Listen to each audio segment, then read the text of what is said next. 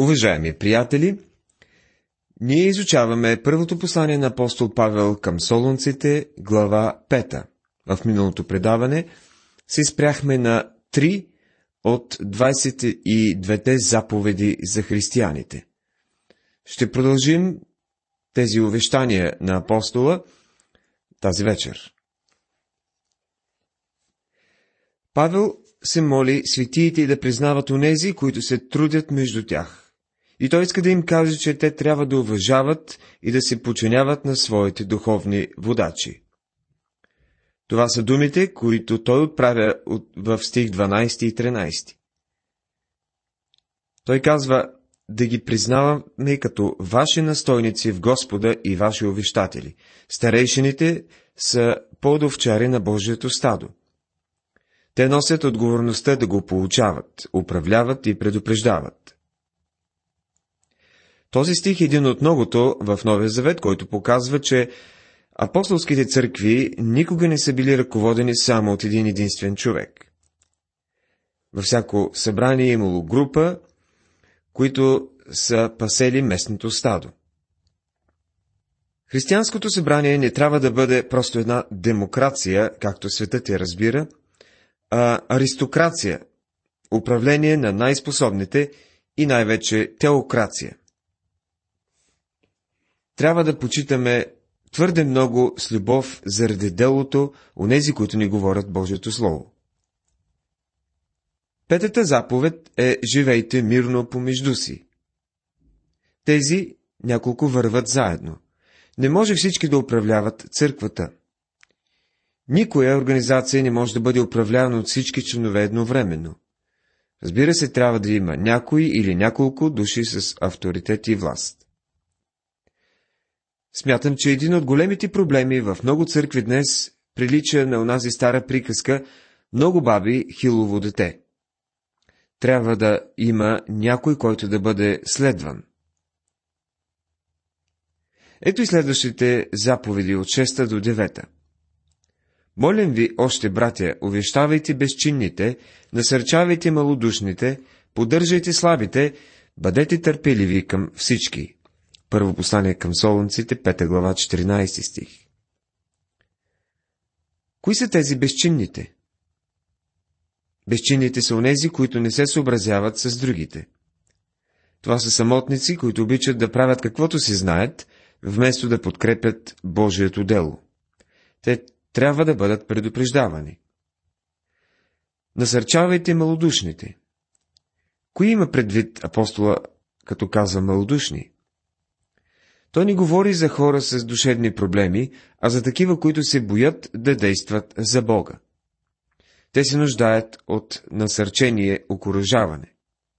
Много светии днес се нуждаят от някой, който да сложи ръка на рамото им и да каже: братко, ще се справиш, моля се за теб, продължавай. Каква утеха и какво насърчение би било това за някои боязливи, за малодушни, а понякога всички ние се обезсърчаваме и ставаме малодушни. Поддържайте слабите. Това е 8-та заповед. Някои хора са слаби във вярата. Те просто не могат да влязат в крак с останалите, защото са още малки бебета. Не са способни да крачат наравно с другите. Затова трябва да им помогнем. Бъдете търпеливи към всички. Това ще рече: не си изпускайте нервите, братя. А това е толкова трудно.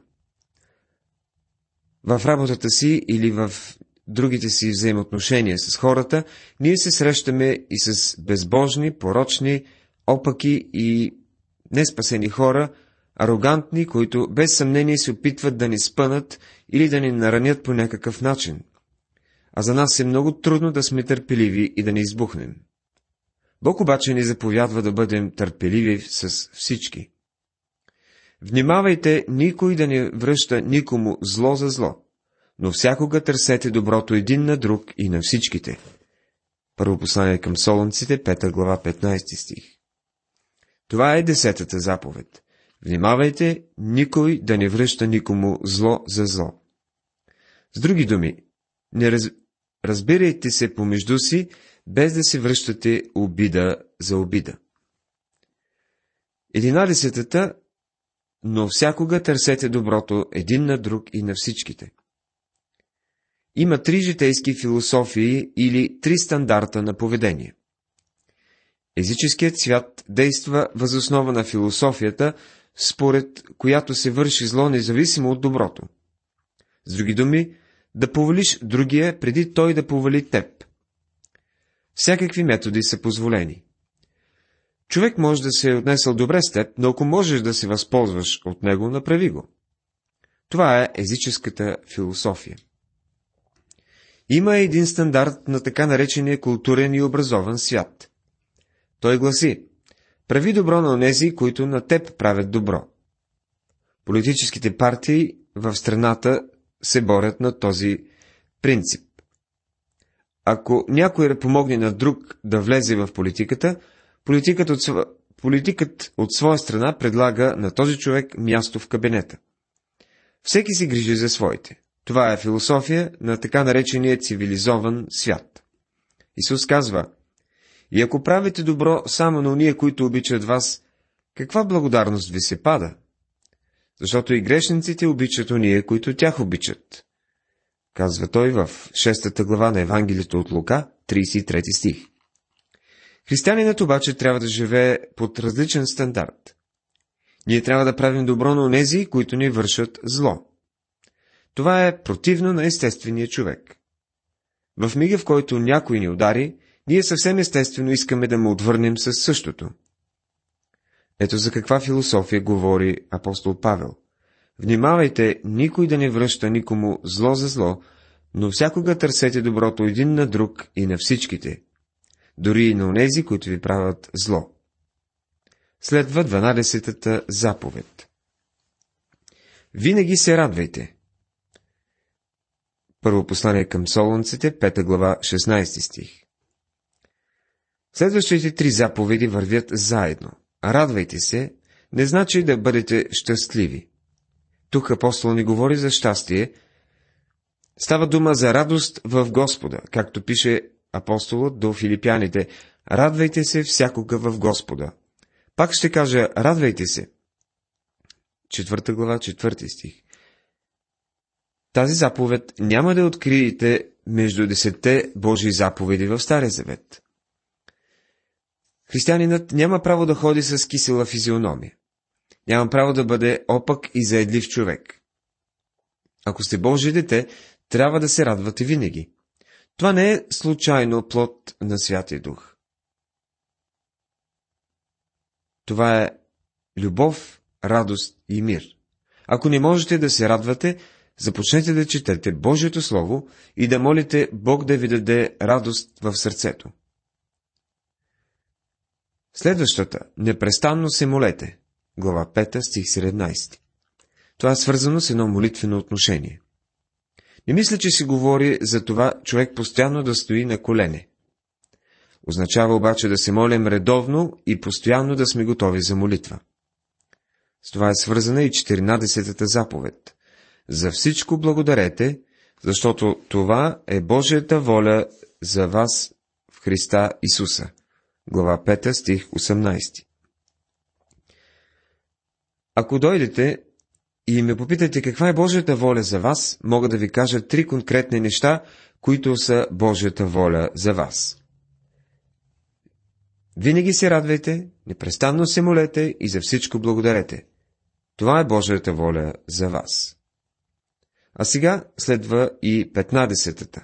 Духа ни угасяйте. В 19 стих. Един от образите, използвани за Святия Дух, е огъня. Как се гаси огън? Като го стъпчете или намокрите и така не му позволите да гори. Да угасите духа означава да откажете да вършите Божията воля, или с други думи, ако не слушате Святия Дух, отказвате да позволите на Святия Дух да ви води. Когато вземем нещата в своя ръце, ние угасяме духа. Същото учи и апостол Павел и говори на ефеските вярващи. И не оскърбявайте святият Божий дух, в когото сте запечатани за деня на изкуплението. Човек не може да оскърби нещо, можете да наскърбите само една личност. Святия Дух е личност и той бива наскърбен от греха в нашия живот. Освен това, той бива угасен, когато излезем извън Божията воля. Някой е казал: студенината, презрението, мълчанието, преднамереното ни зачитане са едни от нещата, които могат да угасят духа доста успешно. Същото прави и студената критика. Райери казва, че духът се угасява винаги, когато неговото служение се задушава, както в отделния човек, така и в църквата като цяло. Пророчества не презирайте, заявява апостолът в 5 глава 20 стих. Не гледайте презрително на библейските уроци, сякаш те са под вашето ниво. Не бъдете безразлични към Божието Слово.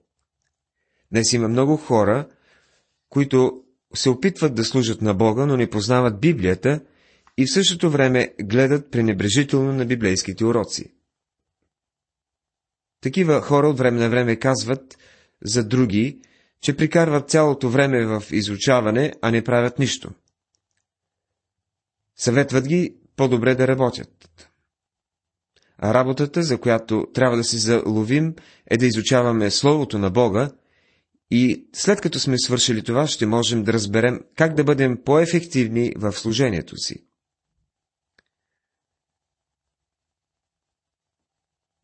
Шестнадесетата заповед, която апостол Павел дава на солунците, е: пророчества не презирайте.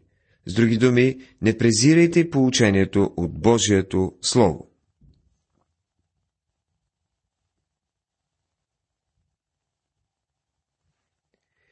Всичко изпитвайте, доброто дръжте, казва апостолът в 21 стих. Всичко изпитвайте, не се подлъгвайте. Казано по-нашенски, не бъдете лъпни шарани. Не се поддавайте да подкрепите някой проект, само защото някой ви е изпратил снимка на окаяни сирачета. Не допринасяйте с нищо за начинание, за които не знаете нищо. Не се връзвайте на някакви красиви приказки. Изследвайте всяко нещо, което подкрепете. Християните не бива да бъдат наивни.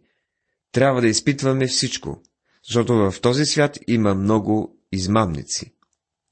Дръжте доброто. Дръжте се за това, което е истинно и автентично.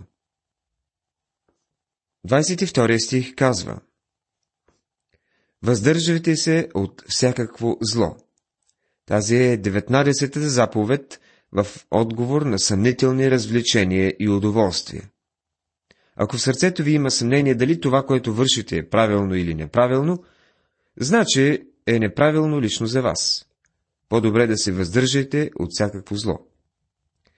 Според Пиърсън, в този текст от 16 до 22 стихове са описани 7 разположения на ума на християнина. Първото разположение е разположение на хваление, стих 16, когато ние откриваме, че всички Божии пътища са велики. Второто разположение е разположение на молитва, стих 17. Третото разположение на благодарност. Ние трябва да благодарим на Бога дори и при обстоятелства, които не са особено приятни на плътта. Четвърто духовно разположение, при което духът трябва да има пълна свобода в и чрез нас. Пето разположение на човек, готов да бъде поучаван по всеки един начин, който Бог желае да използва. Шесто разположение на преценка. Ние трябва да изпитваме всичко чрез Божието Слово. И седмото, в този 22 стих, разположение на освещение. Ако злото започне да навлиза в нашите мисли, трябва да го изгоним. А сега забележете, че човекът е триединно същество. А сам Бог намира да ви освети напълно и да носи запазят непокътнати духа, душата и тялото ви без порок до пришествието на нашия Господ Исус Христос. Човекът е триединно същество – тяло, душа и дух.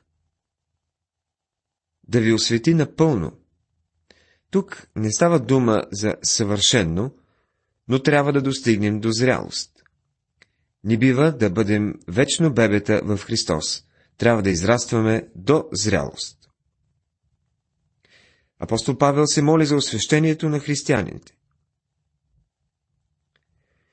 Някои проповедници смятат, че думата напълно означава, че вярващият може и трябва да стане съвършенно безгрешен още в този живот. Но ние смятаме, че Павел няма предвид това, като се моли. Той не се моли за пълно изчезване на грешната природа, а за освещение, което да се разпростре върху всяка част на тяхното същество. И това е дух, душа и тяло. Ние казахме в миналото предаване, че има 3 етапи на освещение, или 3 различни освещения. Позиционно, практическо и съвършено. Сега можем да добавим и още едно, което е освещение преди обращението. Преди да бъде спасен, човекът бива отдален в положение на външна привилегированост. Така научаваме от първото послание на апостол Павел към коринтените, 7 глава, 14 стих, и там виждаме, че невярващият мъж се освещава от вярващата си жена. Това е така нареченото освещение преди обращението. А когато един човек се новороди, той бива позиционно осветен, благодарение на връзката си с Христос. Той се отделя от света за Бога. Практическото освещение може да се нарече още и нарастващо освещение. Това е настоящото отделяне на вярващия за Бога от света, греха и себето. Това е един процес, чрез който вярващият става все повече и повече подобен на Христос. Това е и освещението, за което Павел се моли по отношение на солунците. И накрая, пълното освещение или съвършеното се отнася до окончателно състояние на вярващия в небето. Когато отиде в небето, за да бъде с Господа, вярващият ще бъде в морално отношение като Господа, напълно и съвършено отделен от греха за него. Апостол Павел добавя: верен е оня, който ви призовава и ще извърши това. Можете да разчитате на Бога. В 25 стих казва: братя, молете се за нас. Това е 20-та заповед, която гласи да се молим за онези, които проповядват благовестието. Днес не можете да се молите за апостол Павел, но можете да се молите за мен и за други, които разгласят Божието Слово. Можете да се молите за своя си пастир и за служителите от вашата църква. И знам, че те ще го оценят. Поздравете всичките братя със свята целувка. Глава 5, стих 26. Това също е заповед. Само, приятели, гледайте целувката да е наистина свята. В нашето време и в нашата култура едно топло ръкостискане могат да свършат същата работа. Заклевам ви в Господа да се прочете това послание на всичките святи братя. Това е 22-та заповед и аз я изпълних, като ви цитирах цялото това послание. Накрая последния стих завършва с традиционният за апостол Павел поздрав. Благодата на нашият Господ Исус Христос да бъде с вас. Амин. Аз също се моля благодата на нашият Господ Исус Христос да бъде с вас. Уважаеми приятели, тази вечер изучавахме 22 увещания към истинските християни, които са по-скоро като заповеди към всеки един от нас. Бог да ви благослови!